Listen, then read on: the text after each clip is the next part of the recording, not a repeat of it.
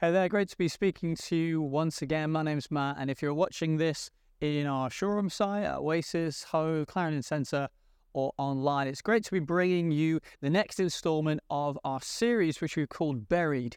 And it's really focused on the life of one of the Old Testament's uh, most famous characters, and that's Joseph. If you missed any of the series, you can always catch up on our YouTube channel.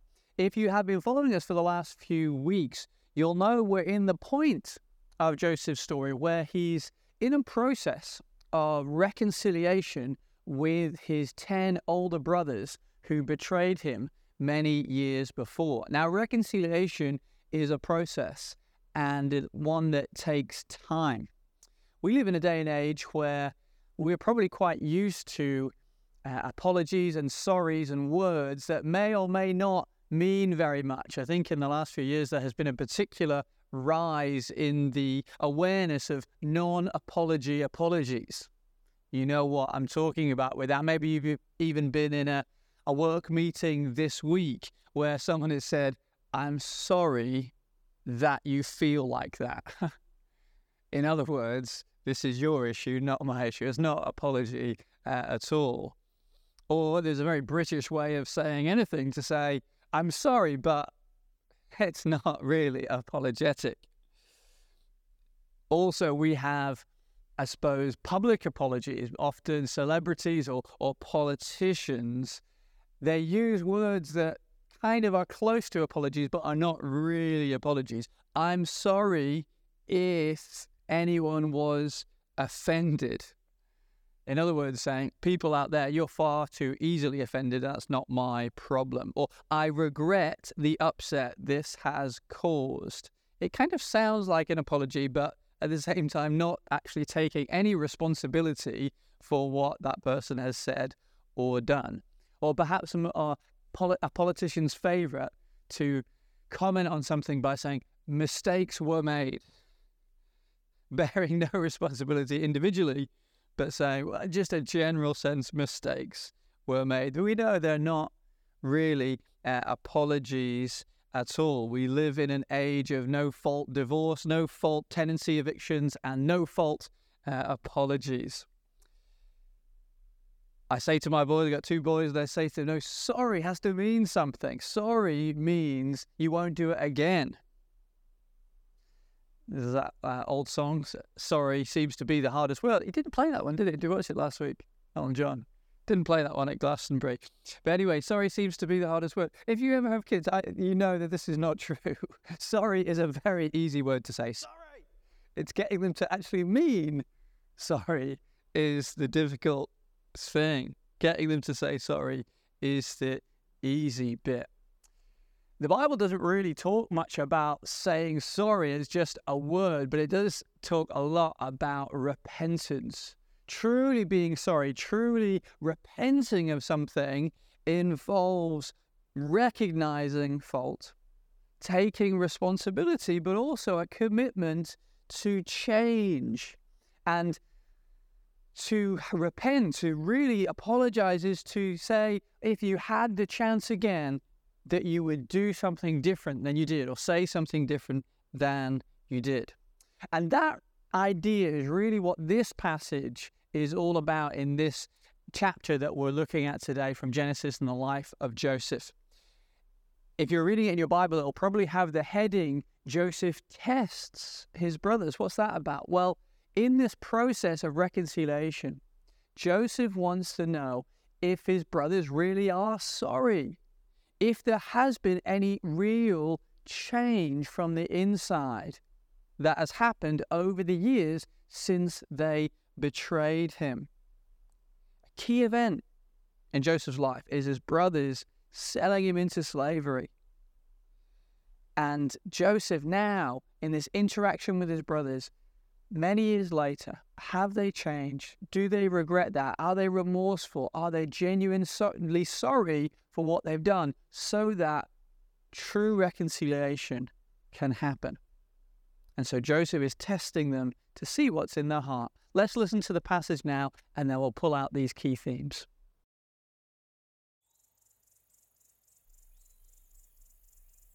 Then he commanded the steward of his house Fill the men's sacks with food, as much as they can carry, and put each man's money in the mouth of his sack, and put my cup, the silver cup, in the mouth of the sack of the youngest, with his money for the grain. And he did as Joseph told him. As soon as the morning was light, the men were sent away with their donkeys. They had gone only a short distance from the city. Now Joseph said to his steward, Up, follow after the men, and when you overtake them, say to them, Why have you repaid evil for good? Is it not from this that my Lord drinks, and by this that he practices divination? You have done evil in doing this.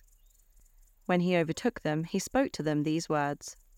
They said to him, Why does my Lord speak such words as these?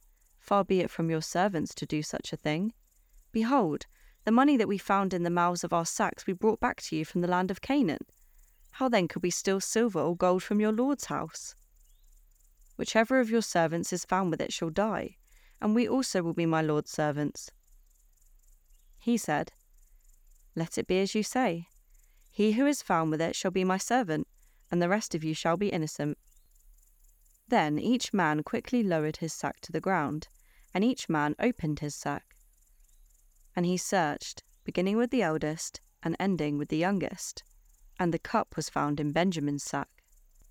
Then they tore their clothes, and every man loaded his donkey, and they returned to the city.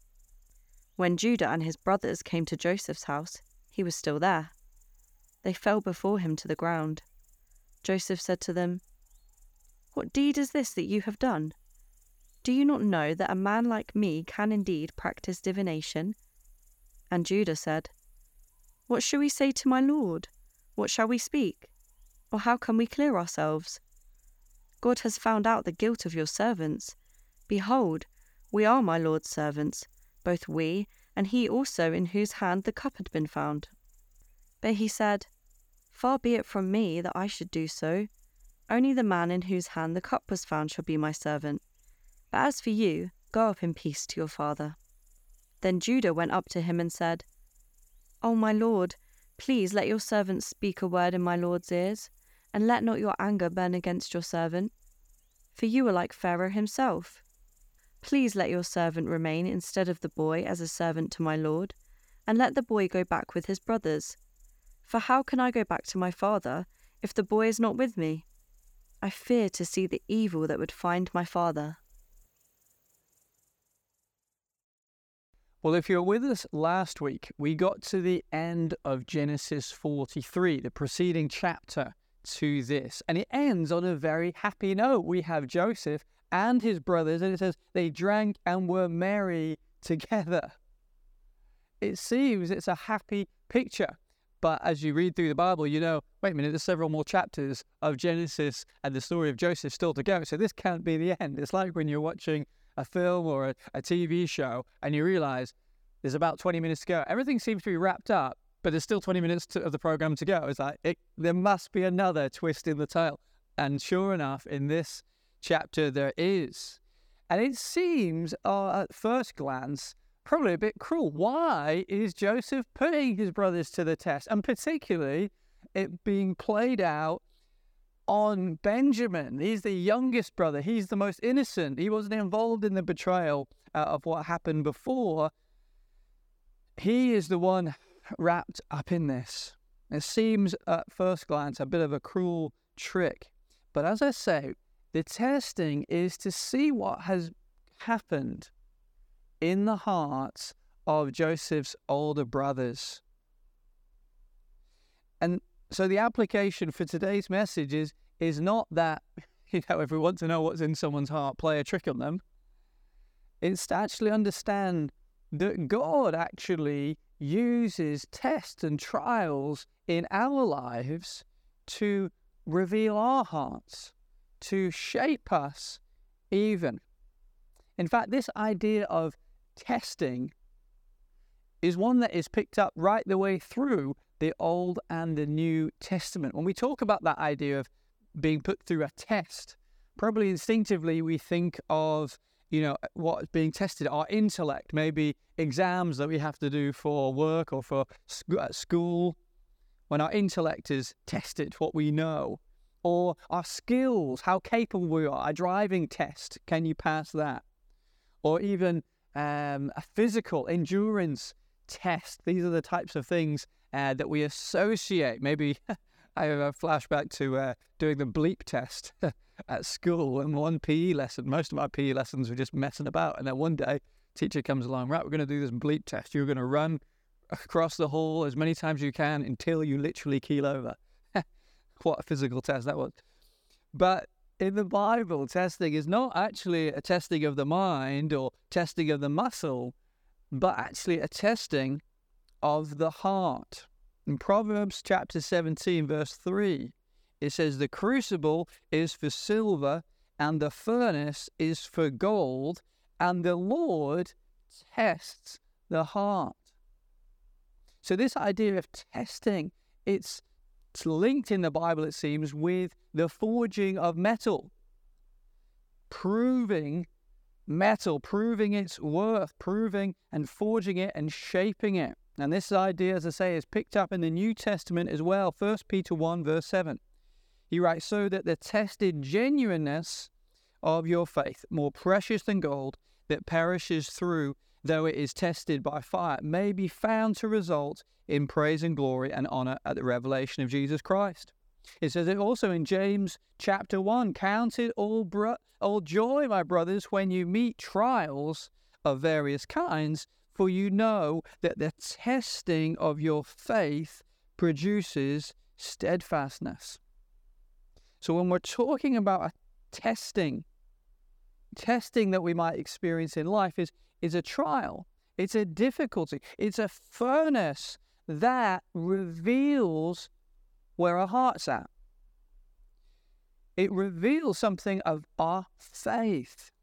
But also included here is not just revealing it, but also shaping our hearts and bearing fruit. We've seen that in those verses there as well. James chapter 1 goes on to say, Blessed is the man who remains steadfast under trial, for when he has stood the test, he will receive the crown of life which God has promised to those who love him.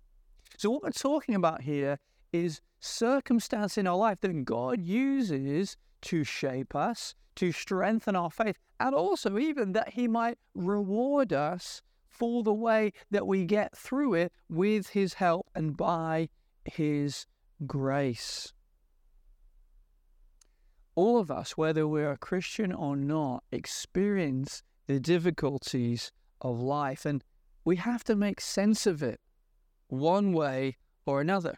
When work is tough, when maybe a partner leaves us, when the, our kids go off the rails, or we hit financial difficulty, how are we going to navigate that? How do we make sense of that? And without God in the picture, perhaps we just might blame the universe or just say, well, that's that's life. That is the way it is. We're all just random. We can't really make sense of it. But the Bible paints a different picture when it comes to understanding the difficulties that we encounter in life. It's on the one hand because we live in a broken and fallen world, but the difficulties in life, God can, can and does use them to shape us to shape us for our good. That trials and testing are seasons of life that God leads us through. And we might, when we face difficulties in life, I know it's it's not easy. I'm not talking about something that's easy here. And we might get confused. Like, why would God put me through such a test? Doesn't He like me? And there is some mystery in here. There's mystery in this chapter. Is like, why does Joseph play this trick in the cup and he puts it in Benjamin's sack? And he, why does he? You need to look at this with eyes of faith. You need to look at the big picture. And so often in our lives, we are so focused in on what's in front of us, we we fail to step back. And sometimes it can be really helpful to have other people other Christians in our lives that help us to take what God, what's God doing here? How's He shaping you? What's He want to do in your life through this trial? You're seeing it just as an annoyance, a difficulty in life.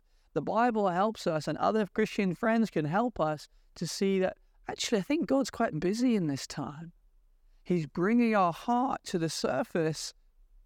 What's going on in it? What needs to change? How is He shaping it? How is He even strengthening us as He brings us to the end of ourselves? And that's what we see in this passage. At first, I'm why is Joseph playing a trick on his brothers like this? But Joseph, like God does in our lives, he sets up circumstances and leads them through to see what's going on in the heart. And you'll see it comes to a wonderful place. But Joseph here, he stacks the decks for his brothers.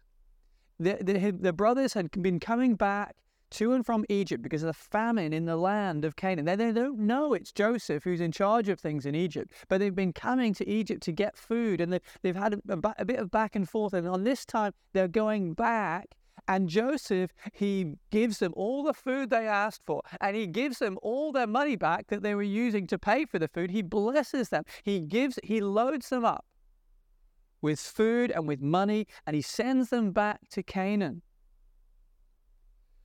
And that's the context for this testing. Because remember, Joseph, his last experience for the 20 years ago was that these 10 older brothers, just because out of sheer jealousy of him, they took him, they threw him in a pit, and then they decided to sell him to the Ishmaelites and sent him off to Egypt. They made a few coins for their brother betrayed. And jo- that's been Joseph's experience. So now, Joseph, when he sees his brothers coming to him, him in Egypt, he's thinking, can I trust them? Is reconciliation really possible? And he's holding back a bit. He keeps the mask on. He doesn't reveal that of who he is to them. And he's guarding his heart. And we saw a few weeks ago how the brothers seem to have said he's overheard them speaking of their remorse to some extent of what's happened in the past, but he's he's wanting to is it genuine? Is there actually heart change that has happened in his brothers or not? And so what he does here, he sets up an opportunity for his brothers to betray the new favorite, the new favorite younger brother. It used to be Joseph, it's now Benjamin. And he's given them all this money and, and all this food. And he's basically saying, it's like him saying, I'm giving you a million pounds, and all you have to do is ride off into the sunset and turn your back on your brother. He sets it up to make it super easy for them. They don't even have to pull the trigger, they just have to turn their back on Benjamin so that Benjamin has to go back to Egypt and they just go off. They've not even done anything wrong against Benjamin. Can you see? Joseph is setting up to make it easy for them to repeat the same mistake. To say, are these brothers of mine the same brothers who threw me in the pit? What are they going to do? Are they going to do the same to Benjamin? And he's almost goading them. It says there in verse 17, they sort of say, Oh no, what's happened here? And we'll all come back. And he's and Joseph's like, No, no, only Benjamin. You can go. Go on. He's like goading him. Go on, go on, betray him. What's in your heart? Are you going to do the same thing to Benjamin as you did to me? Or not? Will they or won't they? You know what? This coming back around again, the same circumstances returning in life. I've actually been a Christian long enough and been in pastoral experience long enough to know this is this is what God does in our lives.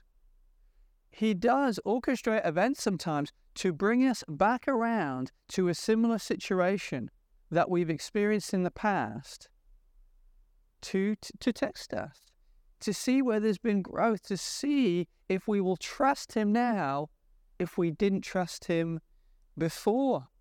There are repeated patterns in all, you know this, you have experienced this I'm sure. And often it's where we've got things wrong in the past.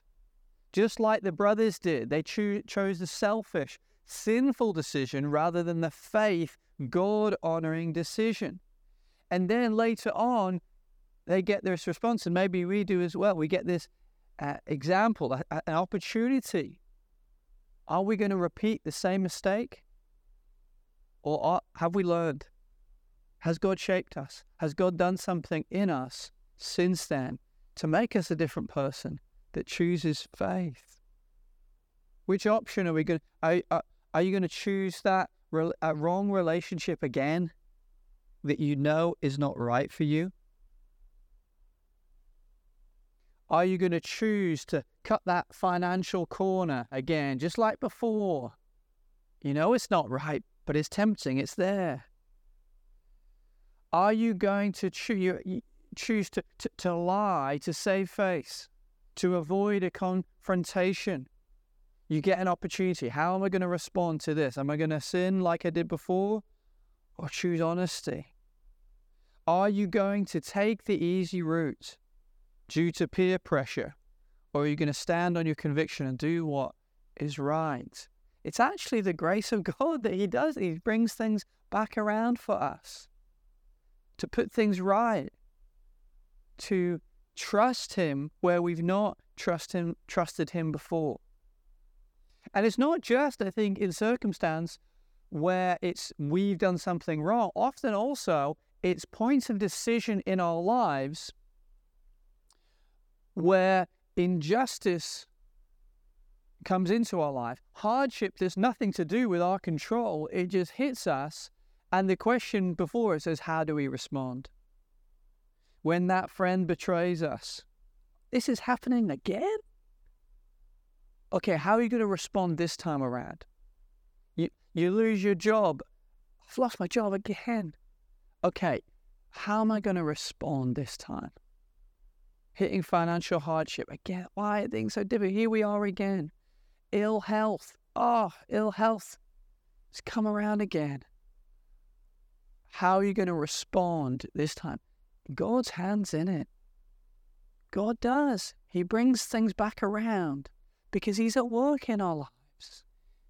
It's not merely that God sort of meanly inflicts suffering on us. No, what God God is a redeemer. God is one that brings about gospel change by his love and his grace, and he's always doing work in us for our good, for his glory. And he gives us these opportunities to choose what is right and to cling to him. And so, how are you going to respond in the difficulty that's before you right now? Maybe last time it was lashing out, getting angry with God, taking matters into your own hands. Did that help? Where did that lead you? Was that constructive or did it just lead to bitterness and further destruction in your life? What have you learned since then? What has God done in your life since then? What do you know of Him now that you didn't perhaps know then? How can you trust him today in a way maybe that years ago you couldn't trust him? He's taking, God is the, the one that leads us on this journey of life. What is he doing in you right now? What is he inviting you to trust him with? Maybe in ways that you didn't trust him with before. That's it's a testing of God. We look at circumstance and difficulties in our lives, and they're just annoying. God, why are you doing this? Annoying. What if it's God using this circumstance to shape your heart, to do something in you? Because there's promises in Scripture that as we choose the path of faith, we've heard them already, there's fruitfulness there for us. There's strengthening there for us. God shaping us to become more like Him. He loves to do that because this testing seasons in our lives, it's not just testing whether there is genuine faith there. I think that's part of it. But as I mentioned already, it forms us because as we get to those points of decision and as we choose to respond in faith, that builds faith. It strengthens us in God. And that's a wonderful place to be. You know, many years ago, I'll give you a very specific example here. Many years ago, um, in this church, there was a, a prophetic word uh, about how this church, and particularly the gift days that we have, the gift campaigns as we call them now, would be to us like a, an anvil that God, you, you've heard me talk about this before and others have as well, an anvil that God uses to shape us, to shape us as his people, to be a generous people, a people full of faith. Now, you know what an anvil is? It's something that metal is struck on to shape it for purpose. And parting with money, giving away to these gift days and all that were projects that were involved in that sort of thing. It's difficult. It's it's costly. It's painful to do that sometimes. But those costly steps are steps of faith. And by choosing to go again and to give again, choosing the path of generosity, it changes our hearts. It makes us generous. And many of you have stories of that in your own life where God has called you to do something that was difficult to give, perhaps even financially, and in a way that was costly, in a way that is stretching, but it's for your good. It's for your blessing. It's an attitude of faith that doesn't wait so we feel generous. We see the big picture. Oh, God wants not just me to give. God wants to do something in me. He wants to make me a generous person. And that's why He's inviting me to give and to take these steps of faith. Is uh, to be a church shaped on an anvil by God for purpose, for adventure, for exploits of faith. And you know, we've recently had, just in the last month, we've had this gift campaign. Did you get involved in it? Did you take part?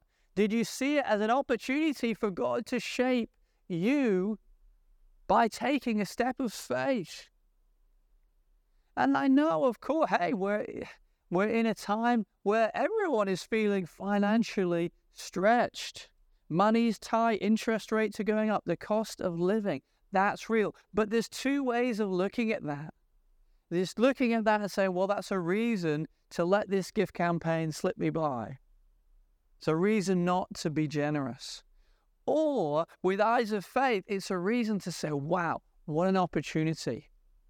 God, God's making the anvil a bit sharper, a bit harder this time. Wow, that's because God wants to do something even greater in us. He wants to shape us even more significantly. You see, eyes of faith look upon the challenge that way around and say, wow, if it's more difficult, we feel more pressured to to in financially, but then we give in that context. We give. That's going to take real faith muscle strength to do that. Wow, God's building that in me. Let's go then. Let's go. Because if if I if we can give when circumstances are like that, that's significant. Then I can trust God in any season. And you see, that is the the eyes of faith looking at the challenges before us, looking at the circumstance of life, looking at the difficulty that we encounter. Do we shirk back and think, oh, this is a time to play it safe? Or do you think, this is a test from God? Am I going to respond with faith and with courage? And I'm going to put God to the test? He's testing me. Well, I'll put his faithfulness to the test in response what an opportunity. Don't waste a trial. Don't waste an opportunity to stretch faith muscles. It's what God wants to do in us. It's because He loves us. He wants to change us. And He wants us to trust Him. We can trust Him. Don't let this opportunity pass you by. We are Emmanuel.com forward slash time to plan. If you've not taken part, this is take part. Give generously. It's a wonderful place to be. We're talking here, I guess, about being in the workshop of God. We all face difficulties in our lives, but we're seeing them as actually, I'm in the workshop of God. He's doing something in me through this. At first, testing of God, it doesn't make too much sense. We just feel the pain and we don't see the big picture. Why is God putting me through this hardship? Why is, why is God taking away this security? Why is God stretching me like this? Why is God taking me out of my comfort zone in this direction? Because He wants to make you a changed person. Because He's taking you on an adventure of faith. Count it all joy, my brothers, when you meet trials of various kinds. For you know that the testing of your faith produces steadfastness. It produces something in you. God wants to bring that about in you. He wants to do it. Are you responding in faith? Amazingly, in this chapter, we see that the brothers do, and particularly Judah.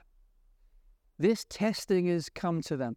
Are they going to betray Benjamin or not? They don't. They don't betray. They go back. They go back to Joseph. They go back to Egypt.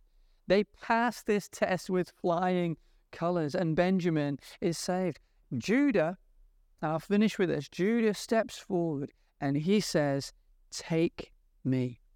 And just even on the surface, it's a, a, wonderful act of heroism, stepping forward for his little brother and saying, No, don't take him, take me instead. I'll be uh, a slave to you. But let's think a little bit more in detail what's going on here. Remember, Joseph is testing his brothers, Joseph is watching his brothers for their response to this circumstance. Now, remember, you might not remember this. In Genesis 37, Judah was the brother who said, Let's sell Joseph. Okay, they've thrown Joseph in the pit, and Judah opens his mouth and says, We might as well profit from him. Let's sell him to those people. Can you that's what Joseph has in mind in this moment when he's testing his brothers. Are you going to betray Benjamin like you betrayed me?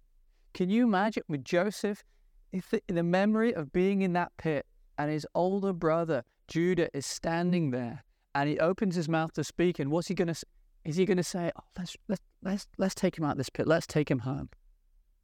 No, it's the ultimate act of betrayal. Oh, let's take him out and sell him. let's make a bit of cash for our little brother, from our little brother. That's in Joseph's mind. And now, 20 years later, it's Benjamin in the pit. and Judah, Judah steps forward. What's he going to do? What's he going to say? Is he going to respond like he responded to Joseph? Joseph's thinking that. Are you going to betray again? Would you do the same that you did before? Do you? Joseph is there thinking, Judah, do you regret what you did? Could you? Would you undo it if you could? If you had your time again, Judah, would you save me rather than sell me? And Judah steps forward. The anticipation from Joseph. What is he going to say? And Judah says, Please let me stay here as a slave instead of the boy, and let him return with his brothers. Judah's saying it for Benjamin, but from Joseph's perspective, Joseph's, you're doing this for me. you do love me. You have changed. I see now that if you had your time again, you would have never betrayed me. You look out for your brothers now. You sacrifice yourself for your brothers now. You're doing this for me. And this, therefore, is the wonderful moment of reconciliation. This is what the test was all about to bring forth this love and this fruitfulness. That's what it's all about. And it's a wonderful gospel moment, isn't it? Sacrificial, laying down of a life for the other. Wonderful gospel moment. Jesus Christ came into this world and walked on this earth and suffered trials of many kinds. Empathizing the trials that we face in our lives. And yet he faced the ultimate test, the ultimate trial, the ultimate act of betrayal. Jesus, the innocent man, but sentenced to death. What would he do? Would he pull back from that moment? Would he save his own life? Or would he step forward and, as he said, lay down his life for his friends, for his family, for his brothers? And of course, that is what Jesus has done. Died a sinner's death, condemned for the sins of the world, faced the fiery test of God's judgment. Why? For, for your sake and for my sake. He stepped forward, he took it on, he died so that we might be forgiven and was raised up so that we might have new life in him. And as we think about what Jesus has done, just like Joseph does with Judah, we look upon it and say, you, You're doing that for me. This sacrifice that you've given is for me. We look at it and we see Jesus and what he's done on the cross, and we see, Oh, you do love me. You're willing to die for me. All of us will face trials and difficulty and tests in our lives, but we get through by faith in the one who loves us and has died for us, who's given his life for us, faced an ultimate test for our sake. And he's done that for you. He stepped forward for you. He sacrificed his life for your forgiveness so that you can be reconciled to God. What a gospel. What a Savior. What a sacrifice He has made. Let's come to Jesus today, worship Him, adore Him, and know that because He has come, died, and rose again, He loves us. Amen.